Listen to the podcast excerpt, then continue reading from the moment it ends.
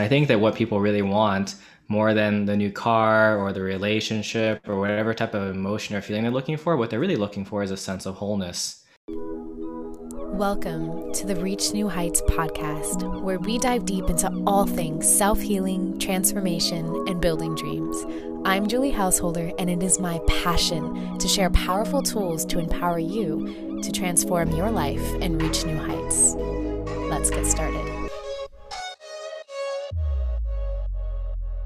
Welcome back to the Reach New Heights podcast. Today, our honored guest is David Young. David is the co founder of Wholehearted. As a coach and speaker, he supports communities to heal from collective trauma, reestablish healthy communication, and love fearlessly. With a background in East Asian philosophy, international diplomacy, and community development, David's dream is to create a culture of wholeheartedness for future generations. He's a co facilitator of Radical Wholeness and loves traveling, hanging out in tea shops, and camping with his kids. Thank you so much, David, for gifting your time and energy today on the Reach New Heights podcast. I'd love to hear a little bit about you, what it means to live wholeheartedly, and what got you started into this work. Wow, thank you. And thanks for having me on. Uh, I guess a little bit about me is uh, I work as a speaker and a teacher, really. And the things I most commonly teach on are about wholeheartedness and emotional intelligence, which is kind of grounded in mindfulness and meditation. Gosh, um, living wholeheartedly to me is, well, really living about in wholeness. And I think that what people really want more than the new car or the relationship or whatever type of emotion or feeling they're looking for, what they're really looking for is a sense of wholeness um, at least in my experience, is what I would say. And what I mean by a sense of wholeness is that uh, oftentimes we are separate from ourselves or we're separate from our experiences of life. And so, because we're separate from those experiences, we can't feel that I'm really whole or I'm really with me. So, there's an experience of sadness or an experience of doubt uh, or an experience of uh, questioning, an experience of anger or um, fear oftentimes we're, we aren't taught that these emotions or these experiences are okay. It's kind of like some experiences are okay to have, other experiences are not okay to have. Some emotions are okay to feel, other emotions are not okay to feel. And however, the difficulty with that is that our nervous system doesn't work that way. Our nervous system kind of feels what it feels.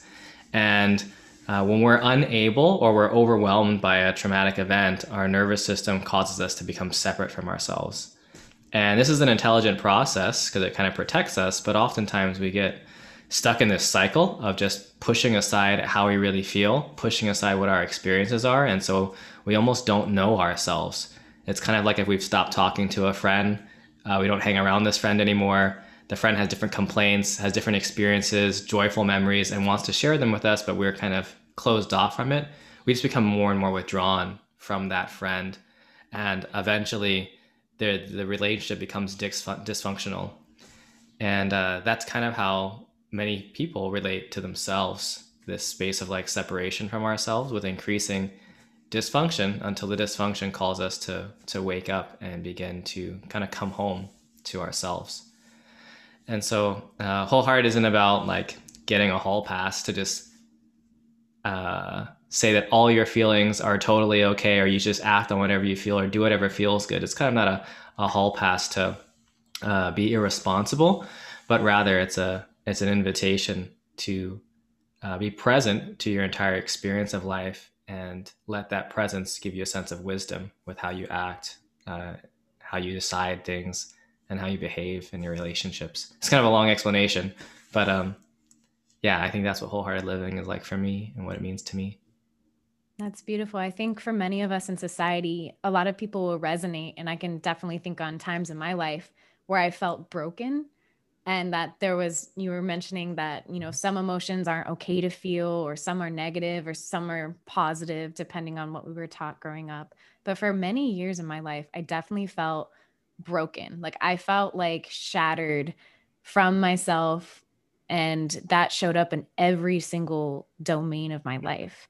And for people that are just tuning mm-hmm. in and just beginning listening to what it means to be wholehearted, what would you recommend for them those first steps to start tuning in and to recognize that separation? Because sometimes the separation's so deep we don't even realize that we are separated from self. Yeah many times we don't we kind of lack the sensitivity to even notice that there is something there. So we would kind of say that we're numb. And i think um, one of the beginning insights i think to start out the journey with is to get that numbness is not nothing you know numbness is something it's it's an active process that requires energy and so when we're numb to a certain part of our experience or numb to how we feel about a relationship or numb to how, numb to how we feel about our career, we just say, I don't know how I feel. That's actually an experience on the body. Numbness is something and it requires energy. Kind of like um, you know, a refrigerator or a freezer is if you ask what's your freezer doing, your freezer is not doing nothing. It's freezing food and that requires electricity. And so um, the act of numbing ourselves requires energy. And so some of the first steps is first to just acknowledge that that's that's the case that numbness isn't nothing. Oftentimes i run into people who are like i don't i don't feel anything. I don't i don't i don't feel separate from myself. I'm fine. Things are going well i guess things are all right. By my evaluation of things i'm i got lots to be grateful for. Nothing's going on. I feel fine. I don't feel super happy. I don't feel super sad. I'm, I'm fine. It's kind of a normal re- response that um, I've gotten in the past. And so what we'll do is uh, acknowledge that, notice that um, if I can't feel a negative emotion, then oftentimes I won't be able to feel certain positive ones. And so usually the first step is just to begin to breathe. Um, and that can just be for five minutes, just to be quiet with ourselves and to be alone with ourselves to kind of test and see, well, what's really, how do I actually feel? How, how am I? really. And uh, usually, in just a couple of minutes, two or three minutes of sitting silently with yourself, people will start to notice either an agitation or maybe a sadness or kind of a, a blankness. But then sitting with it, things start to gradually show up. And so I uh, so the first step is to know that there is something there and that we're kind of numbed to it. And then the next step is to be kind to yourself in a silent place and a place of solitude where you can really be with yourself. It just can look like sitting and breathing. It's it's kind of funny, but I mean, gosh, I think there's a quote that says all of human human humanity's problems would be solved if we were able to sit in a room by ourselves in silence. And so it's not about just being alone. Because I think, I mean, I don't know. Personally, I like I like being alone. Some people might say I love being alone, but usually we're not just alone. We're on a screen or we're immersed in a book um, or we're doing something else that's still a level of distraction from being with my sense of myself. How do I actually feel about myself? And not just what do I think about myself, but how do I actually feel about myself? What do I sense about myself? And then having the patience to sit and wait to see how I do how how do I feel? And uh, gosh, I like it. I have a nine year old son, so a lot of times when I think of this first step, it's kind of like sitting with him uh, like, so what do you think about this? Or how do you feel about this? And usually there's nothing like, I don't know, I feel fine. And we'll be outside and walking. And then maybe 10 minutes later, he'd be like, yeah, I don't feel so good about that. Or I don't want to do that. And without that 10 minutes of time and space, that answer might not have had the time and the space to actually surface and formulate into something that he could articulate. And it's the same with ourselves. Um, sometimes we kind of we need some time to, to feel ourselves. And I think oftentimes we don't give ourselves that space. So I think the first step is to give yourself that space five minutes to breathe, uh, go for a walk, um, but something where you're really just being with yourself. I love that. I think many of us are so inundated with external stimulus all the time. And that for me is one practice where I notice if I'm going on a screen, I'm like, wait, why am I going on this screen right now? What am I craving? Is there something that I'm seeking to distract myself from or to avoid if I'm, you know, noticing an emotion? And especially with numbness, I love how you brought that up. And one thing that I'm always telling myself, because one of my trauma responses, if I feel numbness in my body, my body like kind of panics a little bit, linked mm-hmm. to like some of the stuff that I've gone through. And then I'm always like telling myself, like, no, numbness is a feeling. Like feeling numb is a feeling. It's an experience. Mm-hmm. And I find that the more that I am able to sit with it, I can recognize that the numbness is kind of like this anchor and it's holding onto a huge disassociation balloon of a given emotion. Mm-hmm. And when I actually am able to give myself and cultivate that space And I think a big thing is like making sure that you also cultivate a space that feels safe and secure to your nervous system. And for mm. some of us, like I love how you mentioned going for a walk, movement is a really great way. But for whoever's listening, just to start practicing, like noticing where you feel safe, where you feel secure. And if we're super heightened in our nervous system in any kind of way, it's going to make the process that much more difficult. And to find some place that is peaceful um, to you and to your body. I also had a question for you because I was going through your work and you talk a lot about toxic achievement. And I was mm-hmm. really curious about how is that related to living wholehearted and how is that related to all of these threads of separation that we experience in that process as we begin to tune in mm, yeah so uh, in wholeheartedness love is not just some kind of an airy fairy concept. Love is like the air that we breathe. It literally is the fuel for our lives.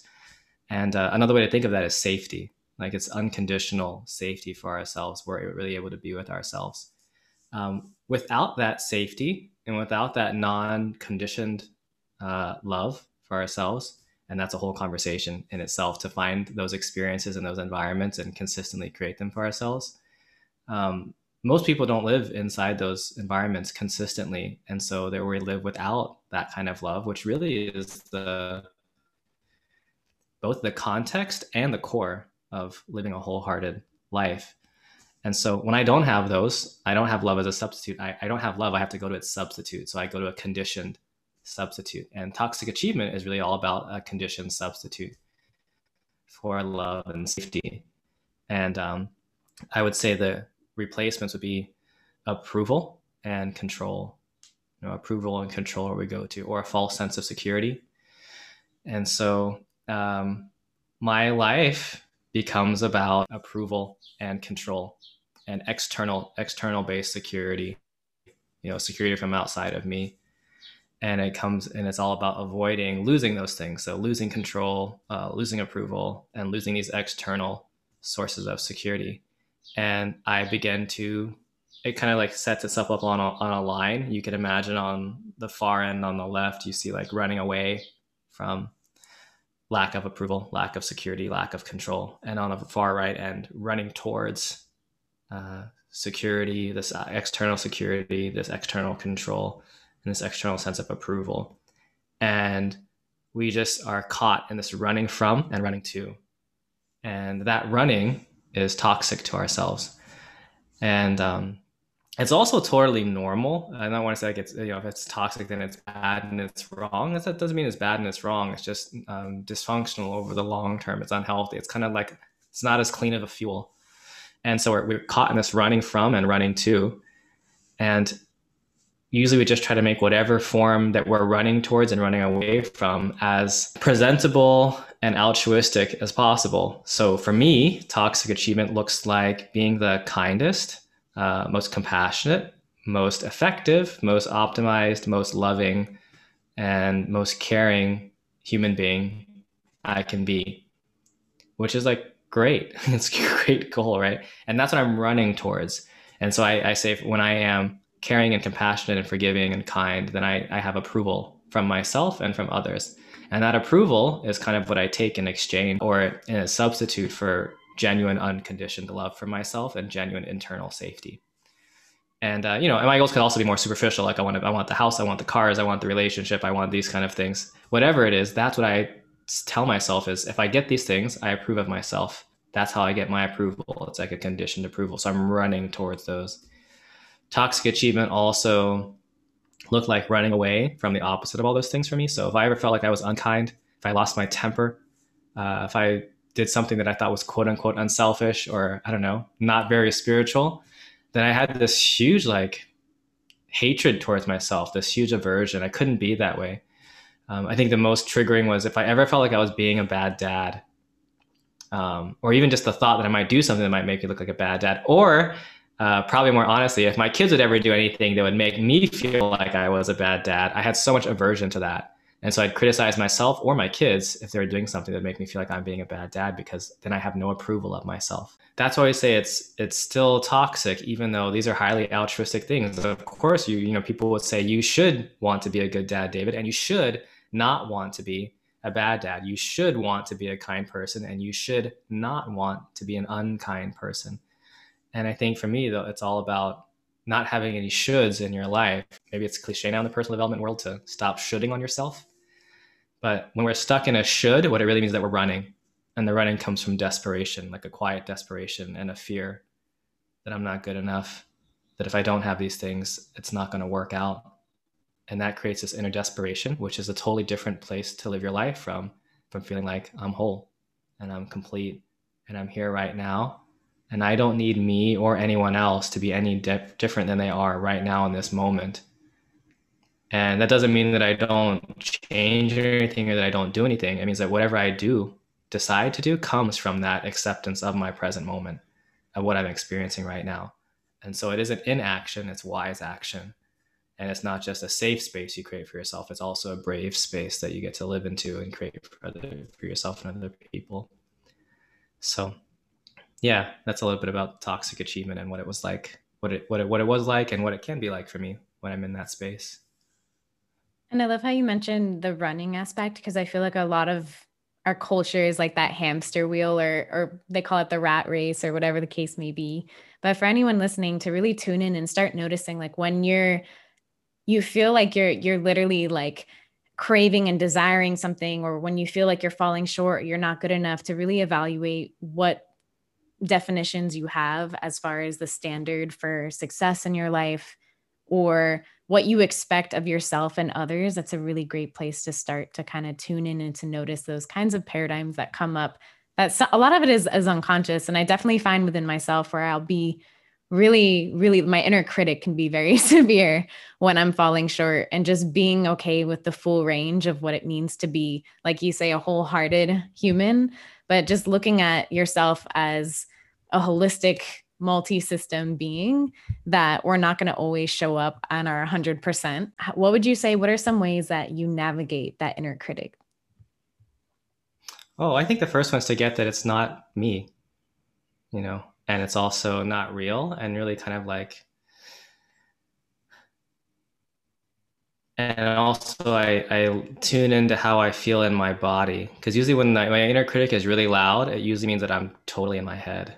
And so like if I were to like take my hand and place it where I feel like I am during my inner critic, it'd be like I'd place it on my head or the back of my head. And I'd feel like pressure and pushing in my head. And so one of the ways to I guess kind of quote unquote deal with the inner critic is sometimes I'll move my hand back down to my heart and I'll tune into what voice is coming out of my chest. And oftentimes it's a calmer voice. Um, it's a voice that isn't so worried about things. It's usually just like relax or you're okay.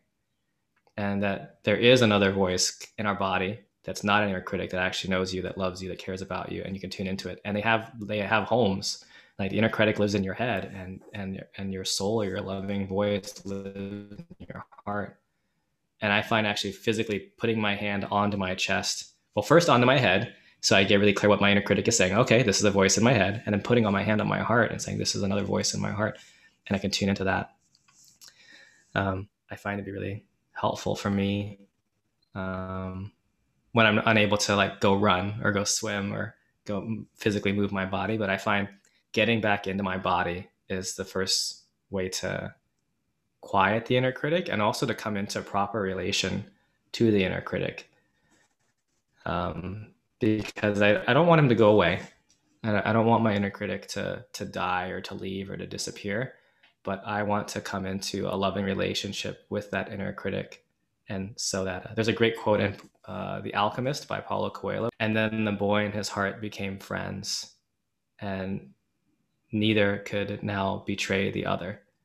And I think that through a consistent practice of not trying to destroy our inner critic, but by coming back to our heart, kind of being compassionate with it the way you'd be compassionate with like a, a mischievous child, you know, but being compassionate to it, we kind of learn how to come into a healthy, proportionate relationship to that voice. And that voice also comes into a healthy, proportionate relationship to us.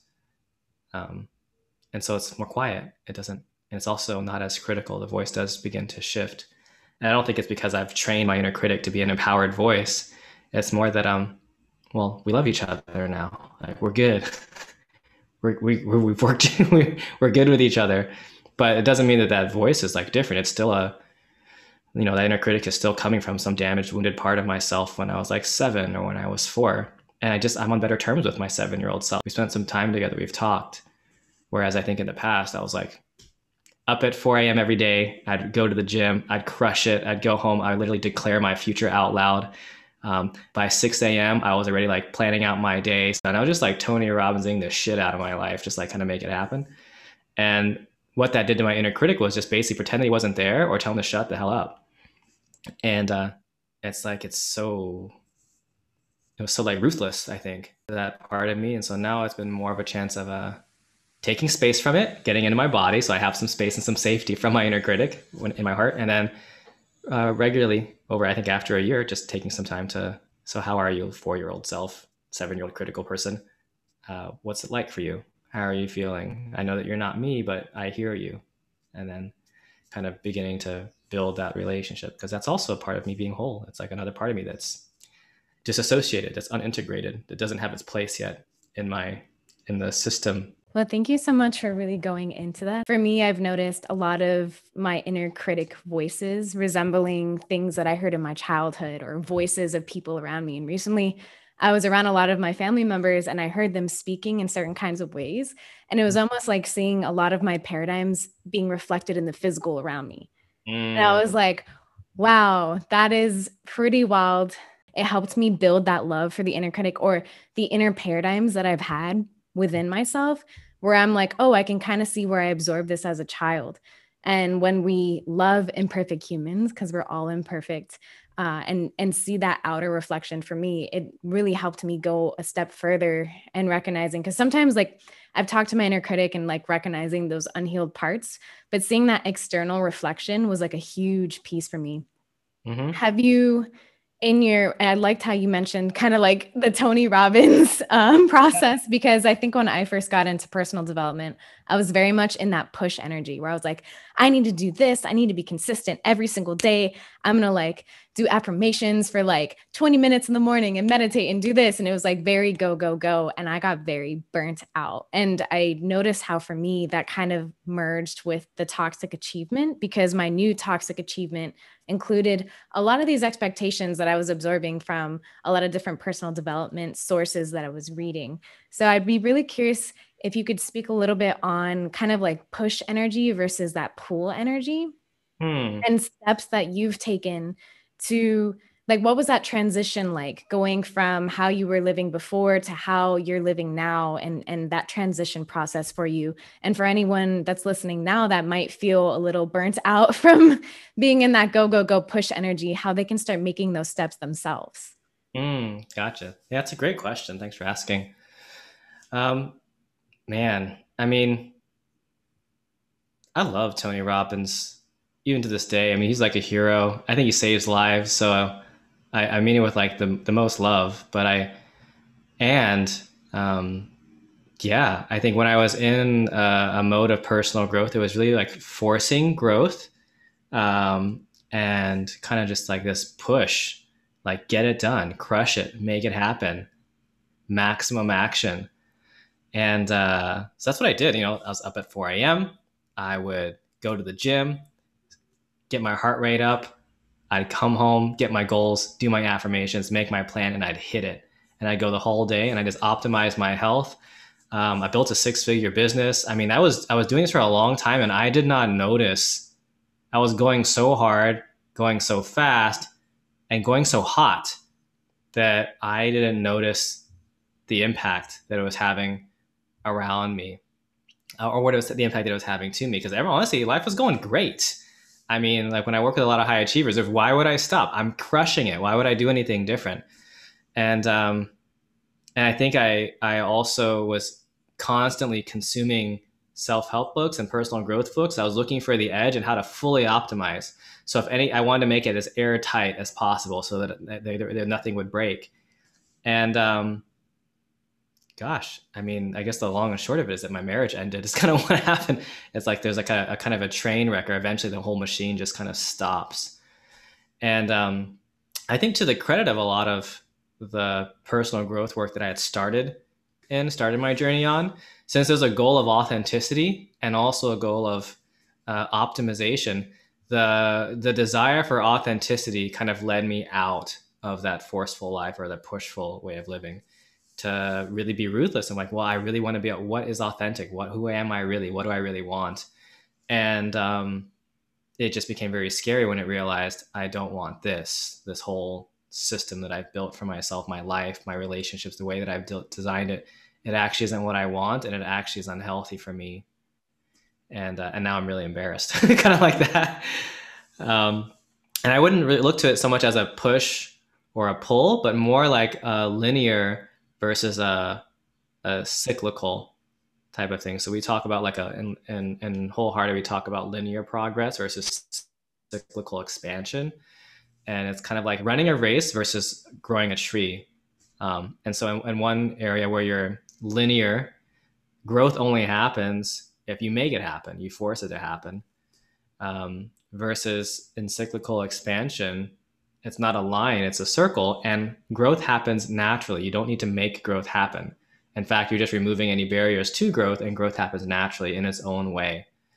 Um, and when you're in linear progress, you're totally focused on the future and getting to the future and finding the, the best moment to optimize and to do to make any tweaks and changes. Where if you're in a cyclical expansion, you're not so much focused on the future. You're totally here in the present moment, and you're you feel the sense of an authentic future now in the present moment and you are of service to that in the present moment. Like you feel that something's unfolding right here, right now, and you're in service to it versus pursuing what my goal is or what I want in my life. But it feels like there's something, something's happening here, something's unfolding, what wants to happen. And whatever is happening also has my best interest at heart. You become present to something more going on. And so I think the transition for me was, I mean, I, I, did not go willingly. I mean, my life kind of train wrecked, my career kind of train wrecked, my business kind of train wrecked because I was so, I was going to optimize until there was nothing left to optimize. And so what ended up happening is you kind of, for me, I kind of reached the end of that. And um, I just was forced to reflect, uh, started meditating a lot, you know, like an hour, two hours a day. Um, went into different types of healing modalities and therapy. And um, I spent a lot of time by myself um, and going for walks by myself and looking at like what's really happening subtly inside of myself and noticed that's when i noticed oh wow this is like a, a just running. Even at its most altruistic level i'm still running. And just started to ask myself what would it look like if i wasn't running from anything or running to anything? And the scary thing and i think most what was scary to me at the end was like, well, if I stop running, I'm going to lose my edge. Like if I if I leave this whole linear, forceful pushing energy, I'm going to lose my edge. How am I ever going to be effective and get the same kind of results? Like I I need this. like I can't can't just give it all up. But what I found was just like the opposite. It's almost like you can have more results um, with less effort, and also you're not so concerned about the results anyway. It's like your priorities start to shift, but at the same time, things happen magically. It's kind of like um, gosh it's like a uh, you you leave the whole paradigm completely. It's like a what is it? Is it Kyle Cease or who talks about it? Like the three worms, where there's one worm and he's going up a stick and he's confronted by a wall, and then you know the push, the the pull, the pull worm, who's kind of more in a victim place, or the one who's more like a level one consciousness, we would say, is like, oh shoot, there's a wall, I'm a victim, we're done here, I give up, this sucks, and then the other worm comes up to it and they're like this worm is like the level two pushing tony robbins worm. He's like i'm going through this wall. I'm going around this wall. I'm going under it. I'm going i don't care what happens. Massive action. This wall's going down. Like we're going through this. We're going to blow right through this. And then the i think level three worm or i guess caterpillar these are all caterpillars in this analogy is going up the stick meets the wall and really gets curious about the wall. And like i think what's there for me to do is just to be with this wall and let something happen. And as it lets something happen, the caterpillar goes into a cocoon and comes out of the butterfly and just flies away. And then later on, the butterfly comes and meets the first two worms. And then they're like, What did you do about the wall? Like, how'd you get over the wall? And the butterfly, who's been flying around the world, looks at them both and says, What are you talking about? Like, what, what do you mean? What wall? And so I think it, productivity and results and getting things done um, you're just no longer in that rat race. And so and your growth is no longer forced by you. It's just happening and you're just allowing it to happen. You really it, it starts to feel like you're just it's another world that you live in. And i think it's such a beautiful place to be but it's kind of incomprehensible. Just as incomprehensible as i'd say a level two personal growth go getter empowered point of view and world is foreign to a victimized disempowered belief system and so um, I think there's yeah, there's just a whole nother world beyond traditional personal growth that we're not that we're not informed of and we don't get to experience very much. And it's just as it's like a completely different world. So it's interesting how people can uh, be on the same planet but have different worlds. I think I think I think that's Michael Beckwith. He says that people we all live in the same planet but live in different worlds. So yeah. And the difference between the two I notice and just listening to you, I can just feel like my nervous system just be like, ah, like that relaxation from going in the push or the line. Um, I feel like a lot of it resembles kind of the modernized technological world that we live in. And it's approaching growth like that versus every time you would speak, I just like imagine plants growing outside or trees growing and like how it's different for every tree, different for every plant. And you're never you know, seeing plants like, oh, like freaking out about like their growth. They just grow and they do their thing. Um, and it happens naturally and it, and it evolves in their own way. And I always look to plants because it helps me refocus that kind of monkey chatter mind that's like, oh, well, I should be here or this is happening. And then just be like, all right, look at that tree growing. Mm. Just growing and it's it's moving at its own pace and just allow my own divine natural pacing that matches that rhythm of of nature to unfold in that way. So I really loved that example with the butterfly and the caterpillar. For those who feel like so if you could circle back a little bit on the levels of consciousness so you talked about the level 1 being kind of the victim mindset, two kind of the the push personal development and then third this other tier that you're mentioning how would you for for people who feel like they're bouncing between one and two or maybe they don't really understand what it means to be in like that victim mindset can you talk a little bit about that? And and what you mean by that and how someone can kind of tune in to recognize where they are in their path? Yeah. Well the four levels of consciousness i think it's originally called the four levels of spiritual development by michael beckwith and we've kind of developed his model a bit more in uh, in our work that we do. But level one is where life happens to you. Life is just happening to you and you feel at the effect of life. And the key culture of level one is blame. Um, and it's blaming three things. You can blame yourself, uh, you can blame others, or you can blame the system. And by system, that can be like blaming the world or blaming God, or you know, it's like whoever. When people say it's just it's just all messed up, it's just it's not it's not your fault, it's not my fault, it's the world's fault, it's just the system's fault. and so um, I think an important thing that we stress in wholehearted is that it's not that level one is bad. Um, and it's not that you need to get out of level one. It's more that we're wanting to be conscious wherever we are. And so it's not about what's what's uh, what's worse, level one or level two. It's like no, no, no, no. What doesn't work is to be at level one and to not be conscious of where you're at. And it's similar for level two. It doesn't work to be at level two and to not be conscious of where you're at. Because when you're not conscious, you become dangerous. And so uh, to be at a level one, like noticing, wow, I'm feeling like a victim. I'm definitely feeling at the effect of life. I feel a little hopeless and I'm blaming everybody else and myself. And I know that I'm blaming everybody else and myself. And I don't just know it cognitively, but I have a embodied sense of what that feels like. I, this is what it feels like to blame in my chest and in my face and I'm aware of that and I breathe presence into that and I give some compassion to myself. I understand the beliefs and the history that led me to be in this particular moment right now. Like, of course, I would be in level one in this moment with this situation, at this relationship, right now in this particular two minute span. And we bring that awareness and the felt sense and presence that it, it literally makes sense, both cognitively and in our body. We understand why why I'm here and what it's like. And then we accept that we're here in this moment and we love and we kind of breathe some compassion into that level one. and we ask ourselves, am I am I ready to shift? And sometimes the answer is no. Like I'm, I'm actually not. I'd, I'd like to sit here and blame a little bit more if that's okay with you. um, and that act of radical compassion and acceptance to yourself allows you to come back into wholeness at level one. You're now whole with yourself. You've come re- reunited with yourself and you're able to be fully present at your victim blaming state. and what happens in that moment is you you cease causing harm to others and you also cease causing harm to yourself. And what you used to think was a mistake now becomes your path and the feeling of blame is what opens you to a new level of wisdom and your level of consciousness naturally expands into level two.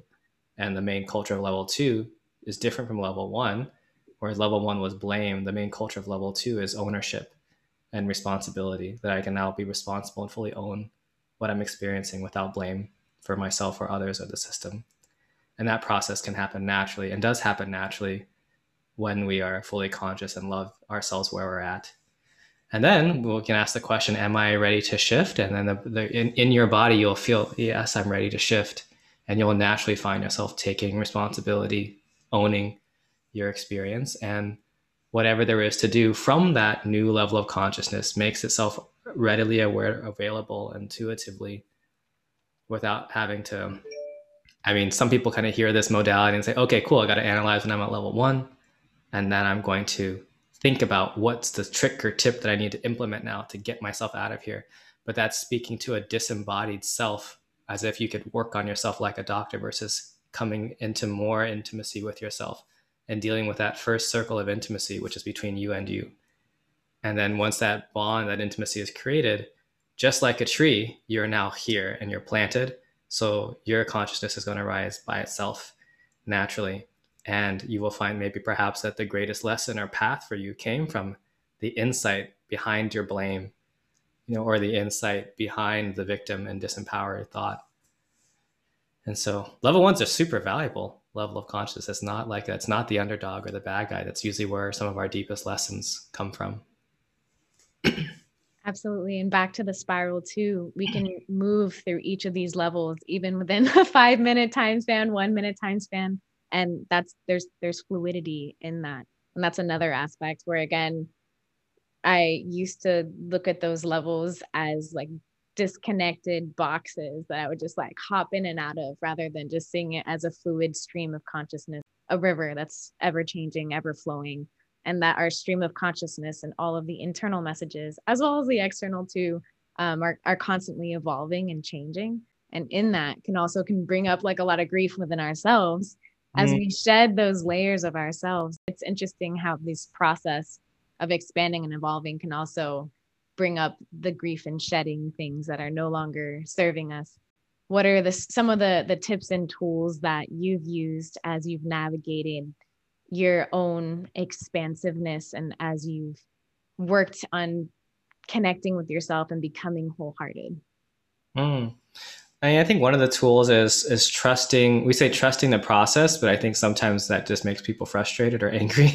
um, I think more it's a trusting that the process that you're in is intelligent, even trauma, you know, or what you're experiencing in your body. That that is an intelligent response that's evolved over eons in order for us to be able to survive. And so, if we're in remorse or in sadness or in that, that's um, it's not that this is our fault, but rather um, the process that we're in itself is intelligent and that we are in process and that you can tune into that process.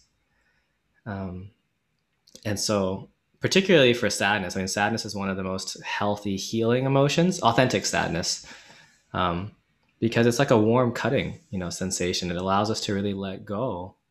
It is the emotion of, of, uh, in a very bodily way, letting go of that which no longer serves us. I mean, I used to think my dad was invulnerable, infallible, and never made a mistake, and was always like a superhero growing up And um, I was so sad when I realized my dad is not always infallible and not always doesn't always have the right answer. That he sometimes might get scared. It was so like sad for me, and the sadness is really a sense of loss.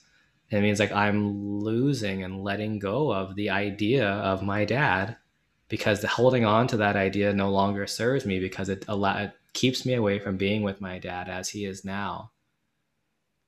And so it's almost like I I am unable to let that pass so I can be with the new moment. And then that new moment will also be something that I let go of and I'm constantly renewing that. And so if I can't be authentically sad, I can't authentically be present. And so oftentimes I'm sad just because I'm letting go of ideas of who I thought I was.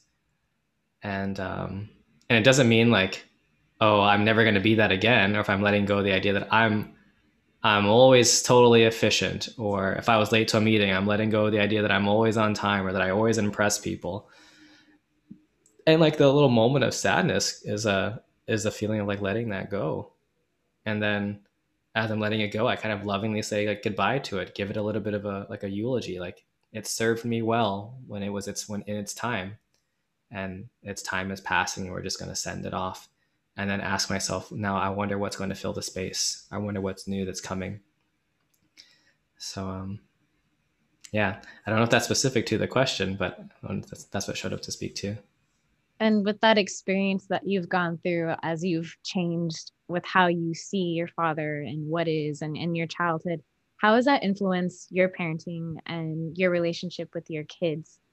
And do you ever feel with all of this work and all the consciousness aspect um, going into parenting how do you navigate that? Because I, I, definitely get messages from a lot of parents talking about how they feel a little bit overwhelmed by where they start worrying that they're you know messing their kids up or they're not being conscious enough.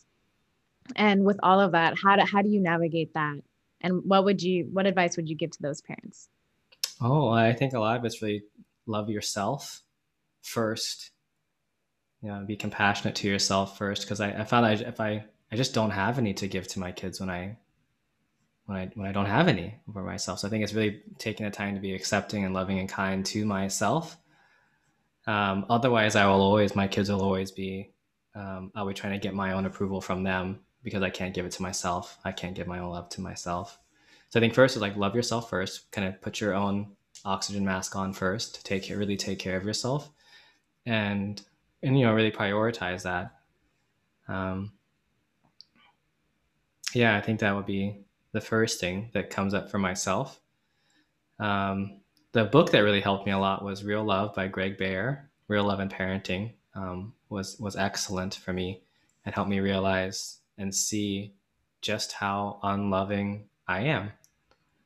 And to love myself to love my unloving self um, and so I, I, can like really love without condition i think with my kids um, was very helpful. And the other part was like just around trauma. Like i don't want to mess up my kids and i don't want to traumatize them and i don't want to give these all these negative beliefs. Like oh my gosh i just like i got really angry and upset and i totally lost it just now. Did i just traumatize my kids? Like is this bad? Oh my gosh i'm a terrible person. And you just kind of internally melt down. And i'm realizing for me it's not so much about avoiding damaging your children like you know mentally or emotionally um, of course, that's obviously important and something that we want to focus on and spend time and energy on.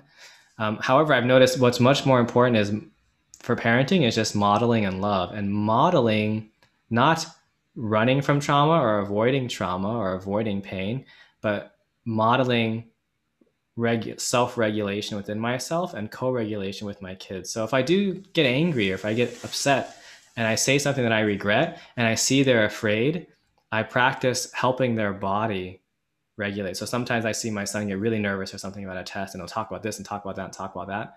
And I'll ask different questions. What do I do? Oftentimes I'm just listening and I put my hand and I press, I press my hand to his chest. And oh, my son's nine, so I don't know how this, this might, you can take it for whatever age, or even my, my four-year-old, I'll do this too. Where I'll press my palm to his chest and my other palm to his back. And, and I will breathe with him and I don't tell him, I don't like explain to him what I'm doing. I just kind of walk over and I do it while he's talking.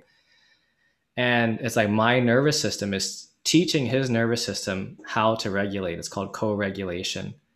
And so he's learning the skill of regulating himself and that process of being able to regulate yourself after a challenging or an overwhelming or a traumatic moment is the skill that i want him to learn and want her to learn because it's it's important that uh, that's what's going to make the difference. It's not that he avoided trauma his whole life and he did great. It's more that uh, he experienced trauma and it lasted for three minutes as he co-regulated and brought himself back to wholeness you know?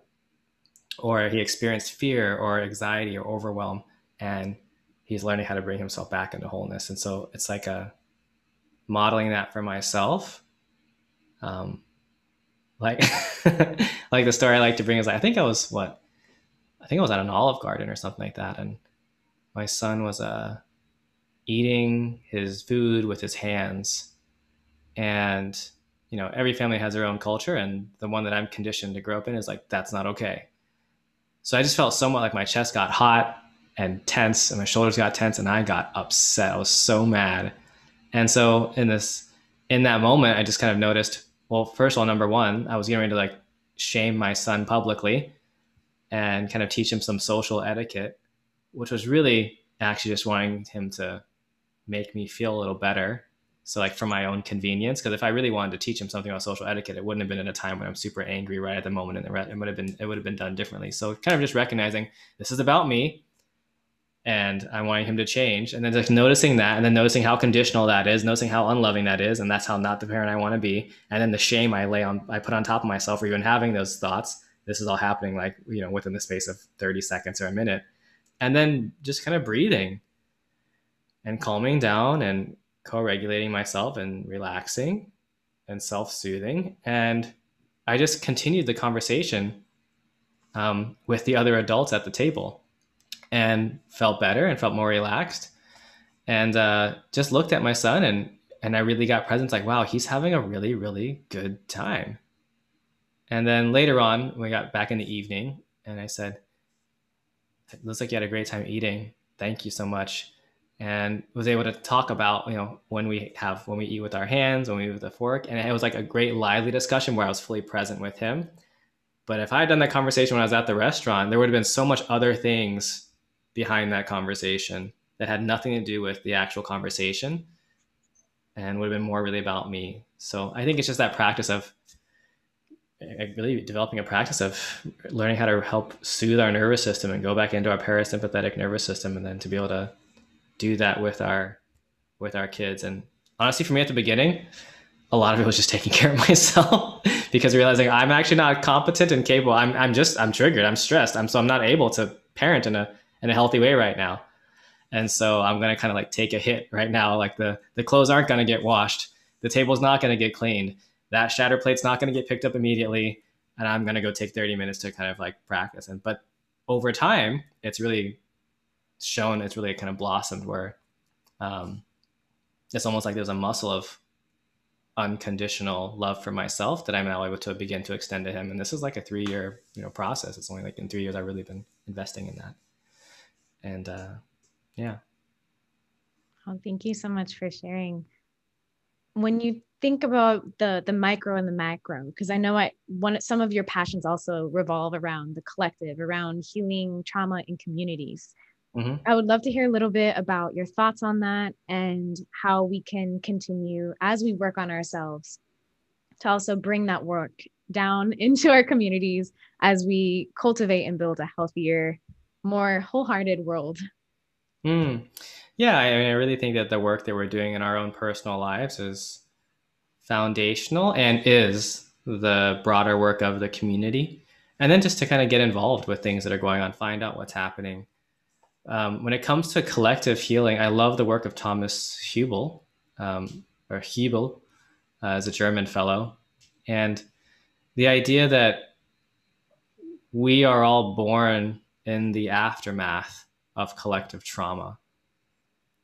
You know, our societies are traumatized societies. We've experienced so much as a species, as a humanity, as nations, as cultures both self-inflicted and inflicted on one another and then a form of different natural disasters and so we're born in the aftermath of a traumatized society whatever society you grew up in and then we have the society has uh, or the people in the society have ways of numbing ourselves to that trauma, like disassociating from it or pretending that it did not happen, or over obsessive addictions, like in America, we uh, are workaholics as a way to deal with facing the impact of our how we have been as a country and how, who we are. Like we're kind of compensating uh, for our experience of deep culture trauma.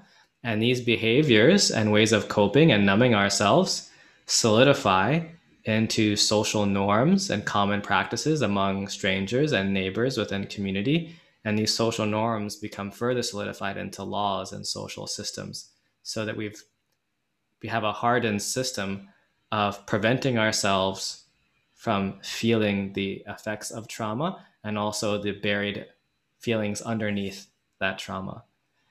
And so, um, as we're going through our own process of healing, we'll notice that those we are, we are, I am a part and participant in those collective traumas. So, my own healing will necessarily be a part of that too. Like, I will feel the when I'm in when I'm in the states, I feel the need to work and to compensate and to overproduce, and I can recognize that as oh, this is something I learned and inherited in the society to deal with um, the trauma that our country is kind of born into, the trauma of World War II, trauma of racism, the all these things that we have disassociated, desensitized ourselves to. Like I have these things exist so that I cannot, so that I can stop feeling and all I can do the, the way to begin to heal it is to start feeling again in a safe container to have those feelings. So, um, if people are interested in learning more about that, I, I think uh, they can check out the um, collective trauma integration processes from Thomas Hübl or um, the Pocket Project. It's great work that he does. Wonderful. Thank you so much for sharing that. And it's just beautifully articulated. As far as for what we haven't talked about so far. We're getting at the top of the hour here. But are there any additional messages or anything you'd love to share from your heart that we haven't covered so far? I know we could talk for three days, uh, but is there anything else that you would really love to share to our listeners today? Oh gosh, I think just where, where, wherever you're at right now is where you're meant to be, um, and that it's a part of an intelligent process. You know, and so that uh, yeah to really get that that that wherever you are is a part of an intelligent process for you and for your life and that it's okay it's okay to be in that place um, yeah and then uh drink tea drink water, drink water stay hydrated and uh Oh, actually, a, a, new, a late, late. the tip I've been normally giving to people if they're wondering what's something I can just do this kind of quick, and if you just uh, if you haven't in a while, take your shoes off and go stand on the grass with your bare feet. Um, can just to just to shake things up. There's a lot to that, but I think just yeah, take your shoes off and go outside and stand with your your bare feet on the ground, or go for a walk in your bare feet. Um, there's a was it 26, 26 bones, or yeah, 33 bones, 26 bones, 33 ligaments, over 100 ligaments and tendons, and 200,000 nerve receptors in your feet. And uh, it does something to receive all that different sensory information. So, yeah, just take your shoes off and go outside uh, for like 10 minutes uh, in the grass. That's something I would, that's something on my heart to say. Absolutely. It's a great grounding practice. I highly recommend doing that as well.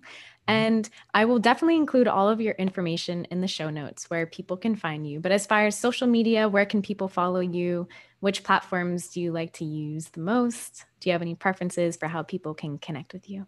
Mm, gotcha. Well, um, we post a meditation, a new guided meditation every week on beingwholehearted.com. So people can follow us there and subscribe to our live meditations that we do. And uh, you can follow me on Instagram as David J. Young. So that's those are the best ways to follow me. Beautiful. thank you again so much for your time and your energy, our two most precious assets that are non-refundable. So don't take that don't take that lightly. Thank you so much for coming on today on the Reach New Heights podcast. Thanks. I really enjoyed it. Thanks, Julie. From my heart to yours, thank you so much for tuning into today's episode. I hope you enjoyed listening to this podcast as much as I love creating it. As always, you can connect with me on Instagram at JULHouseholder or my website, juliehouseholder.com. I love hearing how you've integrated these episodes into your life. And if you feel called, please leave a review on iTunes so we can help others reach new heights.